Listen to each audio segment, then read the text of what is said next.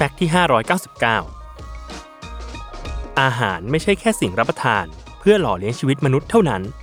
แต่มันยังบ่งบอกถึงเรื่องราวของชาติ และความอุดมสมบูรณ์ของประเทศนั้นๆ อย่างประเทศไทยที่ได้ขึ้นชื่อว่าเป็นอู่ข้าวอู่น้ำแต่อู่แห่งนี้ในช่วงสมัยกรุงศรีอยุธยา มีหลักฐานว่ามันอุดมสมบูรณ์มาก จนบ่มเพาะกลายเป็นนิสัยของคนไทยอย่างหนึ่ง ซึ่งเรื่องนี้ถูกเปิดเผยโดยศาสตราจารย์สุกัญญา สุดฉายา นักวิชาการและผู้เชี่ยวชาญด้านคติชนวิทยา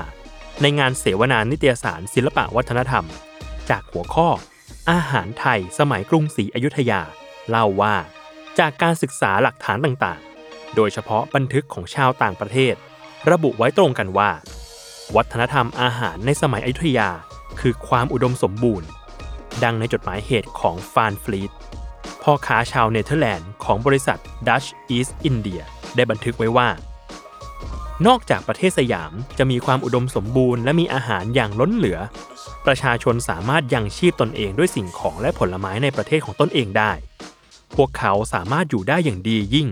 โดยไม่ต้องอาศัยผลิตผลของประเทศอื่นๆ หรือแม้แต่ในบันทึกของครูแปงปอซาเวีย ก็ยังได้กล่าวถึงความอุดมสมบูรณ์ของภูมิประเทศนี้ ที่ส่งผลกระทบต่อนนิสัยของชาวสยาม ดังข้อความที่ว่า ข้าวและปลาเค็มปลาแห้งในกรุงสยาม ราคาถูกอย่างเหลือหลาย เพราะฉะนั้น ชนชาตินี้ไม่ต้องห่วงถึงช่องทางหากิน ปล่อยตัวเกียจคร้าน ทุกบ้านช่องกึกก้องไปด้วยเสียงร้องเพลง และเสียงชื่นชมโสมนัสซึ่งเราจะไม่ได้ยินจากชนชาติอื่น